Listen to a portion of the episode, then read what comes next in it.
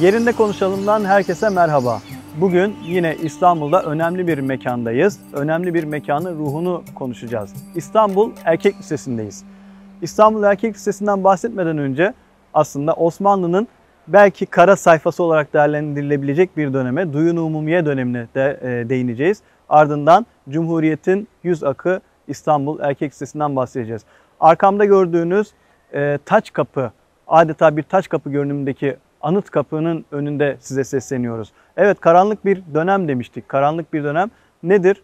Duyun umumiye yani genel borçlar idaresi. Bir bakıma devlet içinde devleti ifade eden Osmanlı Devleti'nin bağımsızlığına gölge düşüren bir yerdeyiz. Kapıdan bahsetmek gerekiyor. Evet biliyorsunuz e, Osmanlı Devleti'nde Topkapı Sarayı'nı daha doğrusu gezerken üç büyük kapıdan bahsedilir. Bab-ı Hümayun, Bab-ı Selam, Bab-ı Saade. Osmanlı Devleti'nde kapı iktidar sembolüydü. Biraz daha zaman ilerleyince modern döneme yaklaştığımızda Bab-ı Ali. Bab-ı Ali yüce kapı demek. Bab zaten Arapçada kapı anlamına geliyor ve iktidarı sembolize ediyor. Osmanlı döneminde iktidarı gösteriyor. İşte bu gördüğünüz kapı adeta o iktidara tamamen meydan okurcasına inşa edilmiş bir kapı. Evet çok güzel. Valori'nin son derece estetik, son derece göreni kendisine hayran bırakan bir kapı. Fakat arkasında bir şifrede gizli gibi düşünüyoruz. Ee, bize e, Seda bahsedecek zannediyorum mimari detaylarından bu kapının, e, binanın neler söylersin? Aslında e, hala kullandığımız bir terimdir. E, devlet kapısı, e, hastane kapılarındaydım denir. Bütün gün işte e, devlet kapılarındaydım denir. E, kapı bizim için önemli bir sembol. Hatta e, belki aklıma gene ilginç bir şey de söyleyeyim. Mesela Macaristan'da Macarlarla bir sürü e, çok yüzyıllar boyunca birkaç defa temasımız olmuştur ve birçok defa e, sözcük alışverişi yaşamışızdır. Daha çok binlerce e, Türkçe sözcük onların e, kelime dağarcığında var. Kapı da bunlardan biri. Onlar hala kapıyı bizim eski söylediğimiz gibi kapu olarak söylüyorlar. Dolayısıyla e, kapı önemli. Kapıyı e, dış dünyaya bile öğretmişiz. E, bu da söylediğin gibi anıtsal bir kapı. Neredeyse bir e, taş kapı e, görkeminde. Aslında bulunduğumuz yapı Tarihi Yarımada'nın e, üst noktalarından biri ve bu noktaya inşa edilmiş eski bir konağın yerine inşa edilmiş bir yapı. Dolayısıyla burada e, süliyete oldukça hakim ve hem bulundukları yerden bütün o dönem İstanbul'u görebilecekleri bir noktadalar. Zaten her zaman vurguluyoruz. Olduğumuz alan yani tarihi yarımada bugünkü Fatih ilçesi İstanbul. Ee, Üsküdar ve Pera ve Boğaz köyleri bunun dışındaki yerleşimler. Ee, dolayısıyla da aslında İstanbul'da en görkemli, e, en algılanan neredeyse Sarayburnu'na, Baba Ali'ye zaten rakip e, yerleşim bir e, mimari örnek olmuş. Valori benim çok sık karşılaştığım bir mimar çünkü Saint Pierre Han'ın mimari uygulama sorumlusuyum. E, Valori'nin orada da ofisi vardı. Türkiye'nin ilk mimarlık ofisinin e, kurulduğu yerlerden biri. Valori aslında bizim e, mesela bugünkü Markis Pastanesi yani eski Lebon, St. Petersburg e, pastanelerinin de e, mimarıydı. E, çünkü ablasıyla eniştesi kurmuştu. E, babası da e, sultanın şekerlemecisiydi. E, bu ne anlama geliyordu? Hani e, bu bir aslında e, bir kredi, bir e, gösteriş, bir e, onun becerilerini gösteren bir e, ünvandı sarayın şekerlemecisi. Ve bizim daha önce yaptığımız programlarda da aslında hem önce Sanayi Nefise Mektebi yani Türkiye'de formal anlamda mimarlık eğitiminin e, kurulduğu Sanayi Nefise Mektebi'ni Osman Hamdi Bey ile Valori bir sergide birleşip birlikte bir sergide tanışıp o dönem çünkü mimari çizimler bir e, sanat eseri niteliğindeydi ve e, Valori de e, Osman Hamdi Bey gibi her ikisi de e, Paris'te aldıkları eğitimin e, onları ve aldıkları ortak kültürün yakınlaştırmasıyla da burada güzel bir şeyler yapmaya niyetlendiler. Bunların söylediği gibi kimisi e, mimari olarak güzel olsa da içerik olarak e, hüzünlü. Çünkü canımızı acıtıyor. Canımızı acıtıyor. Yani e, Valori'nin e, Süleyt'te birçok yapısı var. E, kimi Mektebi Tıbbiye e, Üsküdar'da, evet. kimi İstanbul'da yani bu alanda e, bu bina İstanbul Erkek Lisesi bugünkü. E, Büyükada'da e, Rum Yetimhanesi e, aslında otel olarak tasarlanmış ve dünyanın en büyük ahşap yapılarından biriydi e, Harika. yakın zamana kadar. Dolayısıyla Valori bizim için önemli. İtalyan tebaasına ait olup sonradan ismini ve kimliğini Fransız kimliği olarak değiştirmiş. Hatta soyadı bazı eserlerinde Valori, bazılarında i ile biter, bazılarında y, ile biter. Evet. Çünkü o dönem İtalyan bir kalfa gibi görünmek yerine bir Fransız olmak e, daha önemliydi. Şuna geleceğim aslında bunların hepsi birbirine bağımlı e, şeyler. Biz ne zaman borçlandık? E, Kırım Savaşı'ndan sonra ilk borcumuzu aldık. E, Kırım Savaşı'ndan sonra İstanbul'a gelen yerleşen İngiliz ve Fransız askerleri bize şehirleşmeyi başlattılar. Mesela e, ilk belediye dediğimiz 6. daire e, belediyesini biz e, bu üst- ülkemize yerleşen e, askerler için kurduk. Dolayısıyla Valeri'nin bir eseri gördüğümüzde bir başkası aklımıza geliyor. Kendimizi eğer bu hüzünlü içerikten arındırırsak ve İstanbul Erkek Lisesi'ne daha sonra birlikte değineceğimiz gibi onun hüzünlü hikayesini arındıracak olursak hiçbir bina tek başına bir e, hikayesi yoktur. Hepsi birbirine bağlıdır, girifttir ilişkiler. Valeri'nin buradaki eserini bir başkasıyla anımsayarak veya karşılaştırarak anlarız. E, burası aynı zamanda birinci ulusal mimarlığın temellerinin de atıldığı söylenen bir binadır. Aslında birinci ulusal mimarlığı Mimar Kemalettin ve Vedat Tek e, sırtlanmıştır. Onlar bu üslubu e, meydana getirmiştir. Ancak Valeri'nin de bu temeli attığı söylenir. Niye? Çok uzun bir girişten sonra şunu söylemek isterim. E, hemen bu barok etkili, barok etkili ne demek deyince ne anlayalım? Güzel giriş kapısındaki saçakları e, eli böğründeler taşıyor. E, bu devasa, abartılı ve hani e, görkemli e, Duyunu Mim'in görkemli saçaklarını eli böğründeler taşıyor.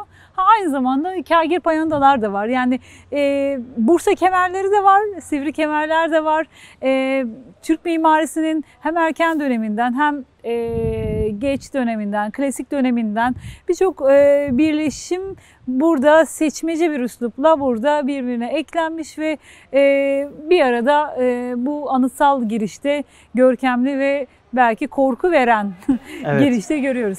Bizim e, programlarımız ya da İstanbul'la ilgili her şey birbiriyle bağlantılı. İlk programımızı Sanayi Nefse Mektebi'nde yapmıştık. Valori üzerine konuşmuştuk. Şimdi Valori'nin yaptığı bir başka binadayız. Ki Valori'nin İstanbul'da yaklaşık 25'e yakın e, eserinin olduğu söyleniyor. Senin söylediğin şehre e, hakim noktalarda şehrin silüetini e, belirleyen eserler tabii ki ön planda.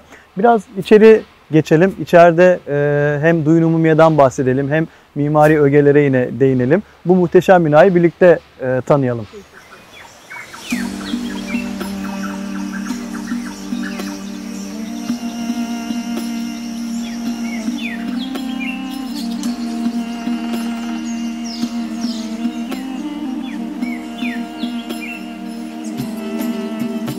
Ekonomik bağımsızlığı olmayan bir devletin siyasal bağımsızlığı da olmaz ve Osmanlı Devleti bunun canlı bir örneği. Zaten Osmanlı Devleti 1600 yıllara gelindiğinde tarih kitaplarında yazdığına göre sefer masraflarını karşılamak için hazinesinde yeterli para bulunmadığından iç hazineden yani hükümdarın şahsi hazinesinden para temin ediliyor ve bu para sefer masraflarını karşılamak için kullanılıyor. Ama 1700 yıllara gelindiğinde hatta 1800 yıllara gelindiğinde Osmanlı Devleti ekonomik bağımsızlığını neredeyse kaybedecek noktaya geliyor. Yine yoğun bir savaş dönemi ve bu dönemde işte Osmanlı Devleti savaşları finanse edebilmek için para bulmak zorunda. Bu yüzden çeşitli kaynaklardan borç alıyor. Bu borçlar birike birike sonunda ödenemeyecek bir noktaya geliyor. İşte duyun umumiye bunun bir sonucu. Biz burada nelerden bahsedeceğiz? Duyun umumiye genel borçlar idaresi demek. Yani kamu borç yönetimini aslında tarif ediyor. Her ülkenin bir Maliye Bakanlığı vardır. Bu Maliye Bakanlığı devletin vergilerini yönetir. Osmanlı Devleti ne yazık ki borçlarını ödeyemeyecek duruma geldiği için vergilerinin belirli bölümüne işte bu duyunu umumiye yani genel borçlar idaresi el koyuyor ve bu vergileri borçlulara ödeyecek şekilde yönetiyor. İşte böylesi kıskaca alınmış bir devlet yapısından bahsediyoruz. Tabii biz kıskaca alınmış diyoruz ama duyun umumiyenin de gücü Osmanlı Devleti'nin vergilerine e, el koymasından. El koyması belki yanlış bir tabir. Sonuçta anlaşmayla bu hükümler belirlenmiş. Yine anlaşmayla devlet borçlarını ödeyemediği için iş bu noktaya gelmiş ve kaynak Osmanlı vergileri. İşte bu Duyun Umumiye'nin böylesi muhteşem binası aslında yine Osmanlı vergilerinin kullanılması yapılıyor. Çünkü Duyun Umumiye 1881 yılında e, kuruluyor. Bu binanın yapılması kimi kaynaklarda 1897, kimilerinde 98-99 olarak geçiyor. Yani bu bina yapılana kadar 16-17 sene geçmiş. Bu süre içerisinde Duyunu Umumiye İstanbul'da han odalarında faaliyette bulunmuş. Ama sonrasında işte böylesine muhteşem, müthiş, etkileyici bir bina yapılıyor. Bu mimari etkinin nasıl olduğunu da Seda Özen'den dinleyeceğiz. Evet, bu borçlarımızın cisim bulduğu bir bina. E, Valeri az önce de bahsettik. Osmanlı Bankası'nın da e, mimarlarından biriydi. E, bahsettiğim Saint Pierre Han e, da Osmanlı Bankası e, bir dönem 30 yıl kadar orada faaliyet göstermişti. Sonra hemen bir alt sokaktaki Bankalar Caddesi'ndeki Osmanlı Bankası'na gelmişlerdi. 1892-93 gibi Osmanlı Bankası o binada e, faaliyete başladı ve çok önemli tabii döneminin çok önemli bir e, bankası. E, Valori o binayla ünleniyor. Hemen de bu binanın inşasından bir aslında 6-7 yıl önce denilebilir. E, o bina yolunu açıyor. Tabii o arada birçok e, eserde inşa ediyor. Ee, burada tabii e, mensup olduğu ya da e, mezun olduğu da diyelim e, güzel sanatlar döneminin Paris'teki güzel sanatlar eğitiminin etkisiyle oradan yararlanıyor. Valori ışığı çok güzel, aydınlığın etkisini çok güzel, doğal ışığın etkisini çok güzel kullanan bir mimar. Az önce bahsettik. Aslında bizim geleneksel sivil mimarlığımızdaki e, eli böğründeyi aldığı gibi e, anıtsal bir e, sivri kemeri de e, bir anıt kapımızdaki sivri kemerden de etkilenmiş olabiliyor. Bazen kendi kendinden de etkilendiğini söyleyebiliriz. Mesela bana bu e, üç kollu merdiven veya bu aydınlığın etkisi hemen e, aslında tabii ölçekleri ve e, programları farklı olmasına rağmen e, Osmanlı Bankası'nın iç mekanını hatırlatıyor. Orada da böyle e, güzel bir orta aydınlık e, evet. e, vardır ve işte o mermer işçiliği etkiler e, insanı. Burada da yine e, ciddi bir mermer işçiliği var. E, burada e, korkuluklardan, mermer korkuluklardan bile ya da e, tavanda az sonra göreceğimiz o muhteşem kasetli tavandan bile hep ışığın etkisini düşünmüş, ışığın renklerle yansımasını düşünmüş. E, bir yandan doğululuğa atıf yapmış. O Şamişe kafes hı hı. detaylarıyla e, doğulu tarafı e, etkisini göstermiş. Doğulu tarafımızı belki göstermiş. Bir tarafında da belki e, hamamlarımızdan, bu hamamlardan süzülen o doğal ışığın etkisini göstermiş. Tabii ki bizim camilerimizde de ışık ve o ışığın verdiği huzur çok etkilidir. Çok e, etkili bir şekilde kullanılmıştır. Ne yazık ki şimdiki mimarlık eğitiminde e, aydınlatmanın yeri bizde az ama bir gün bunları öğreneceğiz. E, geçmişi okumayı da öğreneceğiz. Kaynaklar e, okulun iç mekanının bir okul yapısına dönüştürüldüğü sırada oldukça etkilendiğini söylüyor ama e, ben aslında e, haddinden fazla da korunmuş olabileceğini de tahmin ediyorum. Yani özgün planın bilinmediği söyleniyor. Ee, Hasan Kuru Yazıcı çok evet. kıymetli mimar tarihçi üstadımız e, bununla değinmiş. Ee, evet özgün planı bilemeyiz ama özellikle bir yapının e, böyle anıtsal bir ana merdiveni korunuyorsa, böyle kubbesi korunuyorsa, bu e, önemli direkleri ve e, genel olarak arkası korunuyorsa biz burada e, günün geldiğinde kapsamlı bir restorasyona da girmek gerektiğinde birçok ize rastlayabiliriz. E, bence İstanbul Erkek Liseliler bu binayı çok sevmişler. Evet. E, fazlasıyla da koruduklarını düşünüyorum. Güzel baktıklarını ve e, Duyun Ümime'ye bağlarsak, Duyun Ümime'ye kurulduğu tarihte Atatürk yeni doğmuştu 1881. 1881 evet. Hatta gün farkıyla bakarsak belki doğmamıştı bile. E, burayı İstanbul Erkek Liselilere e, hediye ettiğinde de 40'lı yaşlarını süren ve e, çok büyük başarılar elde etmiş ve bir e, vatanı kurtarmış ve bizi e, topraklarımızda e, kalmamızı sağlamış o büyük kumandan e, burayı başladığında 40'lı yaşlarda. Demek ki bir yarım yüzyıllık bir hikaye aslında buradan bahsediyoruz ve e, bunun arasında neler neler neler neler yaşanıyor. Evet. Devamını ee, Devamından dinleyelim. bahsedeceğim. Bir cümleyle şöyle ben de e, katkı sağlayayım.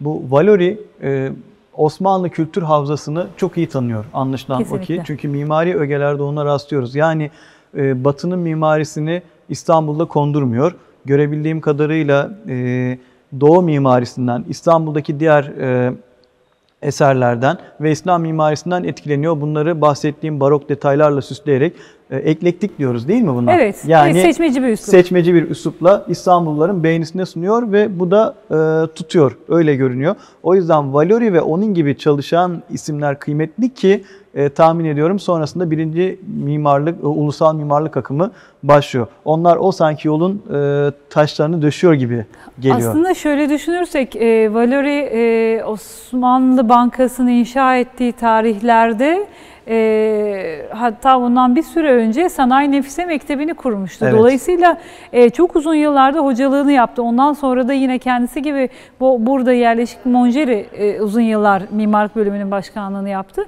Dolayısıyla bu isimler ve Monjeri de e, İtalyan tebaasından o da İtalya'da güzel sanatlar eğitimini almıştı. Bu insanlar aslında bizim mimarlık ortamını, mimarlık iklimini de e, etkilediler. E, gelenekseli ve bence bu toprakları sevdiler. E, söylediğin gibi e, buraya e, bazen mesela Fransızların Afrika'da, Senegal'de yaptığı bir mahalle görürsün. Tümüyle Fransız etkisindedir. Ya da işte Rusların Kars'ta inşa ettikleri yapıları görürüz. Ee, tümüyle kendi e, mimarilerini yansıtır. Ama burada e, bu yapılar e, tümüyle bir dayatmacı üslupta değil. Evet e, bu mimarinin bize hatırlattığı kötü şeyler var Düğün Ümumiye Evet. dönemi gibi. Ama onun onu dışarı alırsak kendimizden bir parça bulabildiğimiz ve o nedenle sahiplenebildiğimiz, görkemini de kabullenebildiğimiz bir yapıydı. O zaman başka bir görkemli odasını Cihan Numası'nı ki Cihan Numa bizim mimarlık e, lügatimizde olan bir kelime. Hatta birçok köşkte, konakta bunları görmekteyiz. Duyunu Umumiye'nin Cihan Numası'nı şimdi görelim. Oraya gidelim.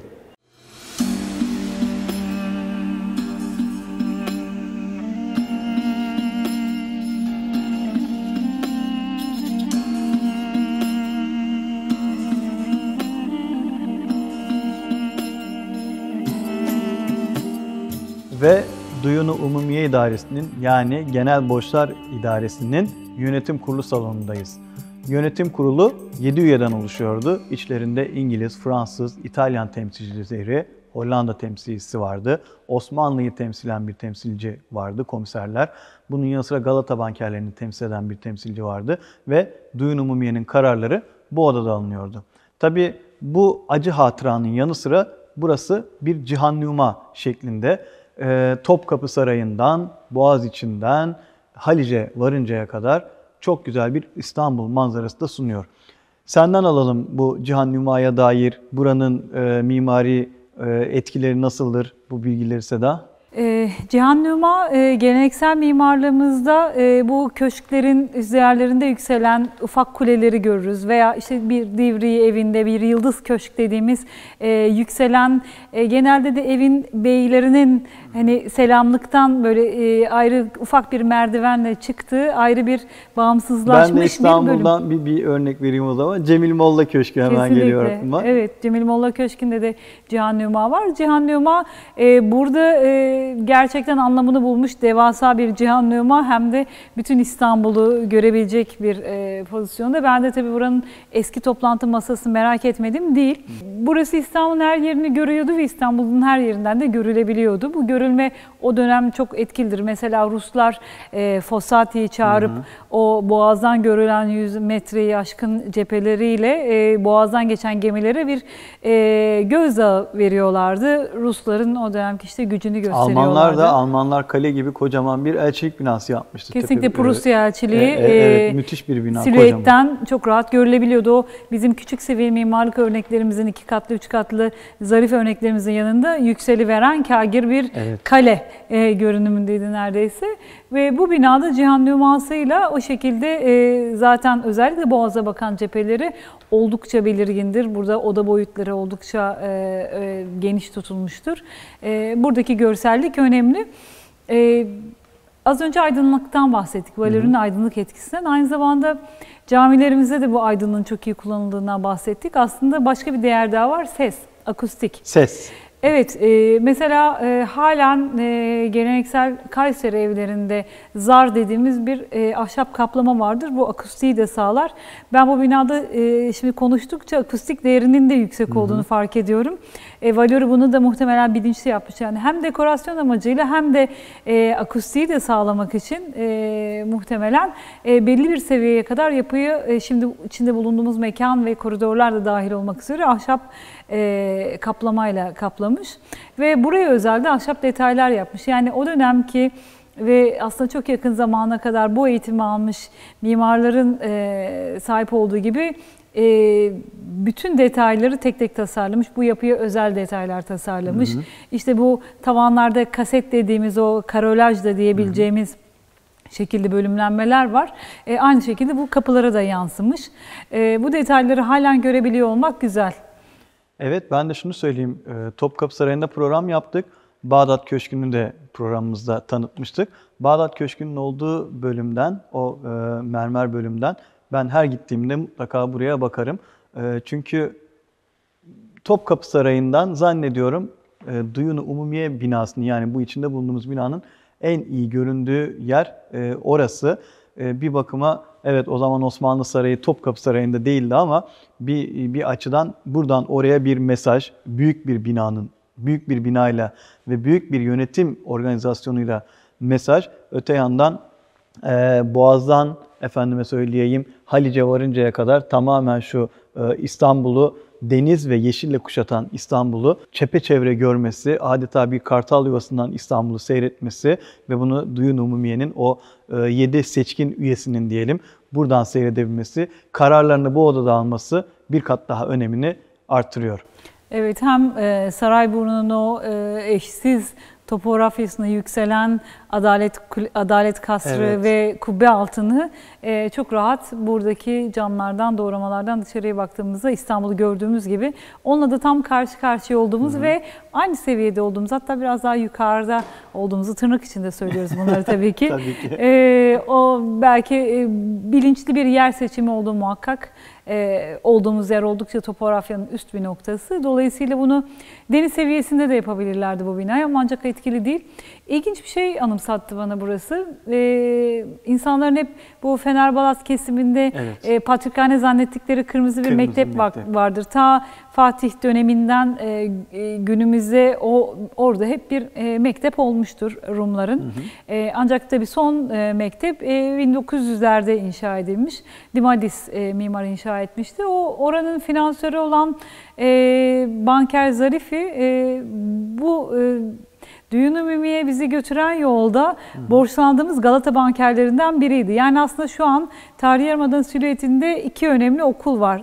Ee, geleneksel mimarisiyle e, keyif veren ve görmekten şu gün itibariyle, kabuk itibariyle hoşlandığımız iki tane okul yapısı var. Biri Kırmızı Mektep, birisi İstanbul Erkek Lisesi. Aslında ikisinin de o dönemki borçlarımıza yakından alakası var. Muhtemelen de bankerin e, çok zengin olan ve aslında sultanlara bile borç veren bankerin inşa ettirdiği bir bina ve bizim e, borçlarımız nedeniyle inşa edilmiş ikinci bina. Ben de kendi şöyle hissiyatımdan bahsedeyim. Ee, Süleymaniye Camisi'ne girdiğimiz zaman anlattığımızda Mimar Sinan'ın orada o zemini, e, Haliç'e doğru inen zemini çok iyi kullandığı, yukarıda Süleymaniye Camisi, aşağıda medreseler, aşağı doğru inen yapı bütününden hep bahsediliyor ve birbirini ezmediği, manzaraya hakim olduğu bu detaylardan bahsediyor. Ben burada onu hissettim. Ee, buradan Eminönü'ne doğru, Sirkeci'ye doğru inen, aşağı doğru e, inen bir zemin var ve e, kat kat iniyor. Tamamen önü açık buranın. Biraz o e, hissi oluşturdu bende. Demek ki e, Valori'de bu zemini, topografyayı çok iyi çözmüş. Ona göre e, burayı inşa etmiş. Bu eşsiz topografya İstanbul'un hala sihirli bir topografyası var. Bizi bu kıtaları birleştiren veya ayıran bu e, suyun hem e, çok e, mitolojiden günümüze ulaşan e, bir hikayesi var. Bunu da sık sık e, en detaylı anlatımı Boğaz gezimize bırakacağız herhalde. Peki. Ancak evet oradan da bir bağlantı kurayım ama e, söylediğin şey doğru. E, Süleymaniye için e, anlatılan hikayelerden birinde işte efendim e, o dönem inşaatın çok uzun sürdüğü Evet. ve işte inşaatın altından kalkamadığımız için başka ülkelerin Yine yardım teklif meselesi. ettiği yine bir para meselesi e, söylenir. Aslında bu hikayelerin temelinde inşaatın uzun sürmesi çünkü e, bildiğimiz kadarıyla e, o günden bugüne ulaşan çizim yok. Bizim elimizdeki en e, bilinen çizimler 19. yüzyıldan. Çünkü aslında eskiden kağıt yok. Kağıt e, kağıt çok zor ulaşılan bir nesne. E, fakat varsa da elimize henüz ulaşmamış e, açığız. Belki bilinmeyen bir şeylerin arasından belki bir muşamba, belki bir deri, belki başka bir e, kağıt e, unsuru olarak karşımıza çıkacak. Ama tahminlerimiz bir ızgara plan içinde, bir gridal plan içinde Mimar Sinan'ın bu bölgeyi e, bir setlemeye aldığı ve e, Eminönü'nden e, Süleymaniye'nin kurulduğu tepeye kadar orayı güçlendirdi. Aslında kademelerle indirdiği yapılar aslında hem e, evet caminin önünü kesmeyecek şekilde yerleşmiş oluyor ama o binalar aynı zamanda e, ben bugün çünkü bu uygulamayı bazı bahçeleri güçlendirmek için de kullanıyoruz. Mesela adalarda bir bahçeyi güçlendirmek için bu sistemi uyguladım. E, o inşa edilen yapılar aynı zamanda Süleymaniye Camii'nin aşağı doğru kaymasını engelliyor. Ve böyle birçok e, setleme yapısı O var. kütleyi durduruyor yani.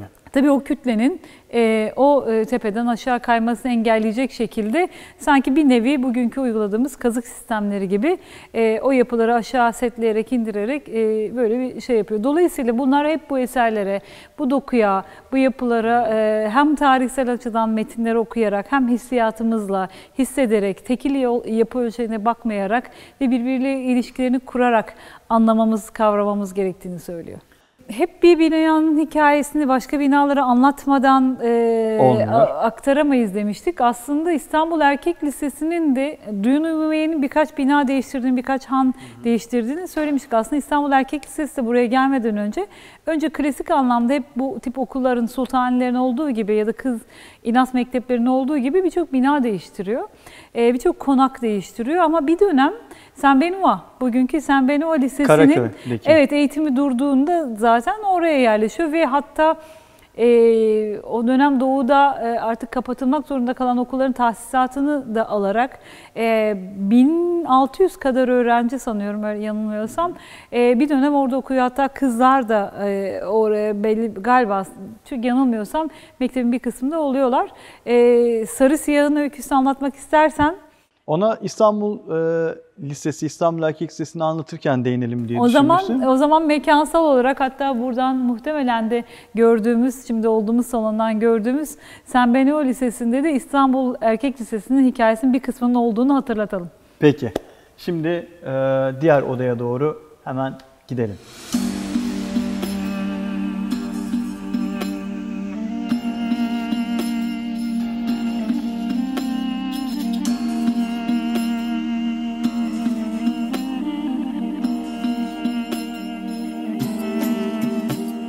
Ve Cumhuriyet'in yüz akı olan İstanbul Erkek Lisesi'nden bahsedeceğiz.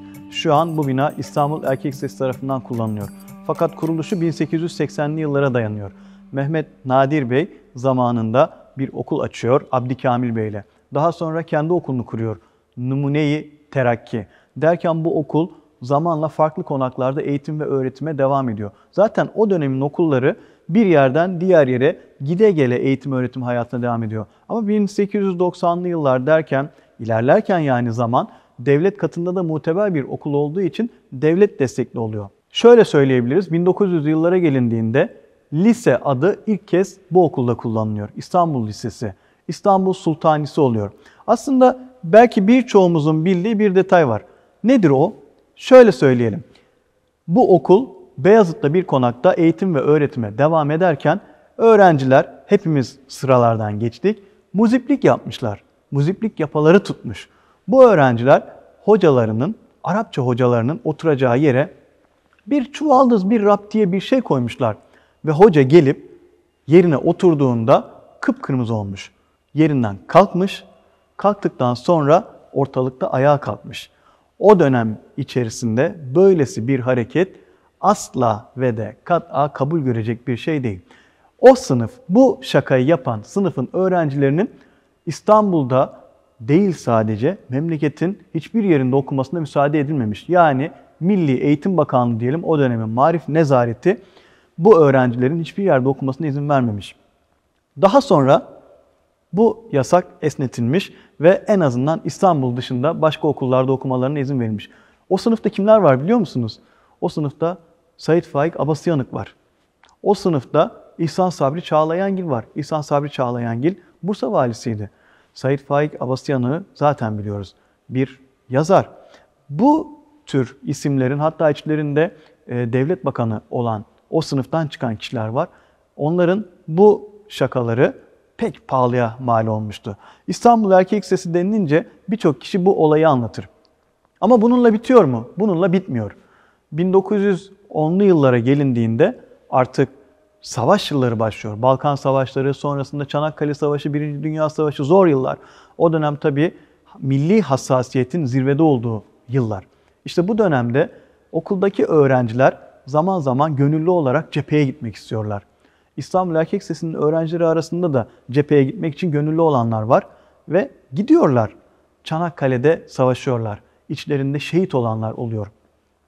O dönem yine okullar aynı zamanda hastane olarak kullanılıyor. Bir bölümü en azından hastane olarak kullanılıyor. İstanbul Erkek Lisesi'nin olduğu okul da hastane olarak kullanıldığı için sarıya boyanmış. Ama öğrencilerin şehadet haberi geldiğinde öğrenciler de kapıları, pencere pervazlarını siyaha boyuyorlar. İşte İstanbul Lisesi'nin sarı siyah rengi böyle ortaya çıkıyor. Zaten şöyle bir şu ana gelip baktığımızda 2022 yılından baktığımızda bizim çok rahat gördüğümüz bir şey var. O da şu. Geleneği olan okullar gerçekten geleneğine yaslanarak ya da bir ağacın adeta kök bulduğu gibi, bir çınarın kök bulduğu gibi yeşererek var oluyorlar. 1930'lu yıllara gelindiğinde bu bulunduğumuz Duyun Umumiye binasını Mustafa Kemal Atatürk İstanbul Erkek Lisesi'ne tahsis ediyor. Çağına göre zannediyorum ileri bir hamle. Çünkü böylesine ön planda olan bir yapının bir liseye tahsis edilmesi. Aynı şekilde düşünebileceğimiz başka bir gerçek var. Çırağan Sarayı'nın hemen yanında bulunan Feriye Saray dizisi. Onlar yine okullara tahsis ediliyor. Galatasaray hatta burada Lisesi, ben bir ek yapmak istiyorum tabii sana. Ki. E, Feriye Sarayları hatta bugünkü Kabataş e, Lisesi'nin de içinde bulunduğu e, bina e, ilk önce e, şehit e, şehri yatı mektepleri dediğimiz Hı. o dönem savaşta annesi ve babası ölen çocuklar için şehirde ve köyde yatılı mektepler inşa edilmişti. Hı hı. Ya da olan elimizdeki yapılar e, bunlara devşirilmişti.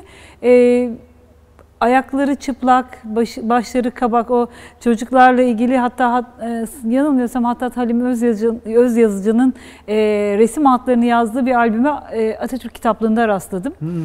Ondan sonra e, bir e, kişi de ilgilendi hatta bunun üzerine bir e, makale yazdı kıymetli bir yazarımız. E, hiç konuşulmamış çünkü Kabataş Lisesi aslında Esma Sultan'ın.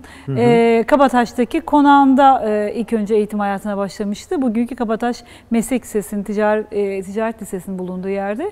Sonra bu yapı yangın geçirdiğinde bugünkü yerine taşındı Dolayısıyla orada aslında saltanat yapıları, Feriye saraylarının bir bölümü e, yerini e, bu mekteplere bırakmıştı ve düşünün ki bir dönem sarayları e, savaşta öksüz ve yetim kalmış çocuklara tahsis edilmişti ve o çocuklar orada en güzel şartlarda o kalem işte odalarda, hı hı. o e, muazzam e, ölçek ve oranı anlayabilecekleri, geçmişin mimarisini anlayabilecekleri ve çok yakışıkları o yerdelerdi. Buna ilişkin bir albüm var.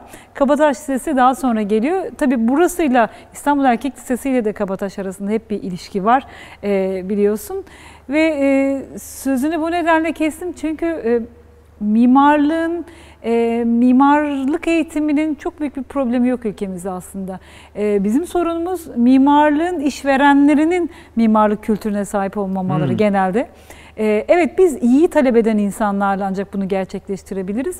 E, iyi görmemiz için nereler olabilir? Nasıl? Eğer iyi yapılarda yaşamıyorsak, e, orta halliysek, çok fakirsek ama iyi bir okulda okuyorsak bu bile bizim aslında mimari kültürümüzü arttırmak için bir e, araç olur. Yani do, düşünün ki burada yatılı okuyan, parasız yatılı okuyan bir çocuk e, burada e, en görkemli yapıların hatta bir dönem sembolik olarak Osmanlı'nın iflasını sağlamakla ya da tasfiyesini sağlamakla neredeyse görevli e, diyebileceğimiz e, Karabidike'yi biz e, yine aynı Kabataş Lisesi'nin binasında olduğu gibi orada nasıl öksüz yetimlere e, verildiyse burada da e, savaşlarda şehit olmuş e, çocuklarımızın e, sonraki nesillerine hediye edilmişti bu okul. Ve tabii yatılı olmasının esprisi çocukların e, yiyecekleri vesaire bursları hep devlet tarafından karşılanıyor. E, aklıma gelen İstanbul'da olan Mülkiye Mektebi'nin, Mülkiye Mektebi devleti bürokrat yetiştirmekle, memur e, yetiştirmekle görevli bir okul. Aslında Osmanlı dönemindeki vazifesi bu. E, Cumhuriyet'in ilanından sonra 1930'lu yıllarda Ankara'ya naklediliyor. Ankara'da e, Ernst Egli'nin yaptığı bir binada Mülkiye Mektebi yatılı olarak faaliyete geçiyor. O dönem İstanbul Sultanisi, İstanbul Erkek Lisesi yatılı olarak ee, burada eğitim öğretime devam ediyor. Galatasaray Lisesi, e, Mektebi Sultani yatılı olarak eğitim öğretime devam ediyor. Ee, az önce de bahsettiğim o hocanın e, oturacağı yere raptiye koyan öğrencilere böyle ağır bir cezanın verilmesi o dönemin eğitim ve öğretim anlayışı içerisinde disiplinin bence e, önemli bir yeri olduğunu gösteriyor. Ben bir Galatasaray'dan dinlemiştim.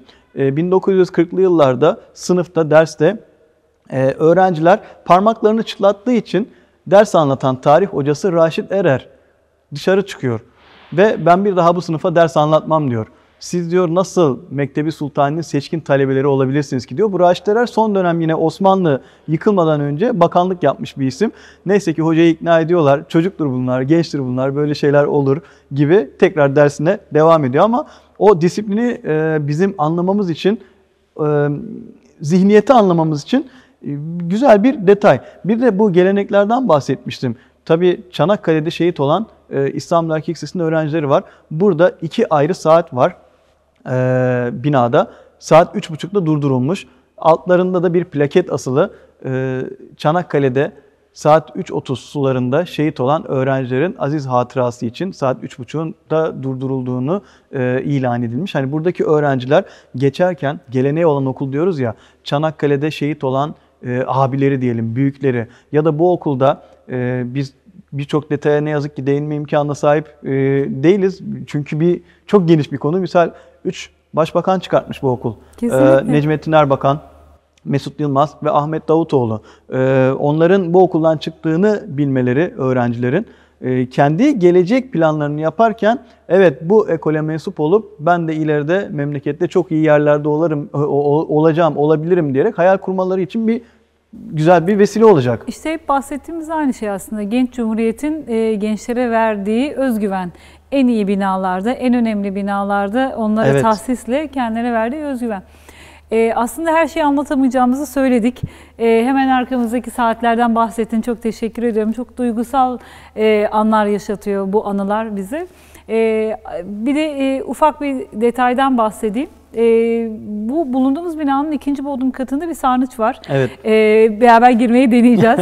ee, Valori e, hep bahsettik. Osman Han Valori demek aslında o dönem ona o imkanları açan, e, onun da bu eserleri e, meydana getirmesini de aslında devlet katında bir yardımcısı olan e, Osman Hamdi Bey ile yakın ilişkiler içindeydi ve 19. yüzyıl sonları aslında Asar-ı Atika Nizamnamesi yani eski eserleri koruma kanunu Osman Hamdi Bey'in de hem arkeolojik envanteri korumakla ilgili hem e, mimari mirası korumakla ilgili aslında fikirlerin şekillendiği bir dönemdi. Valori ile de birlikte Sanayi Nefise Mektebi'ni kurdular ve e, Valori e, o dönem e, hiç kendinden istenmediği halde aslında e, burada e, yer altındaki sarnıcı koruyup güçlendirerek üzerine yapıyı inşa etmiş. Yıkmıyor yani.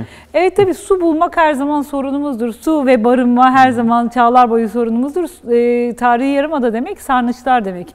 E, sarnıçlar hem e, setlemeyi sağlar yani bir e, yer bu topografyaya uygun olarak aslında bir set düzeni sağlar hem de suya çok ihtiyacımız olduğu için onu e, getirip orada depolarız ve gerektiğinde kullanırız.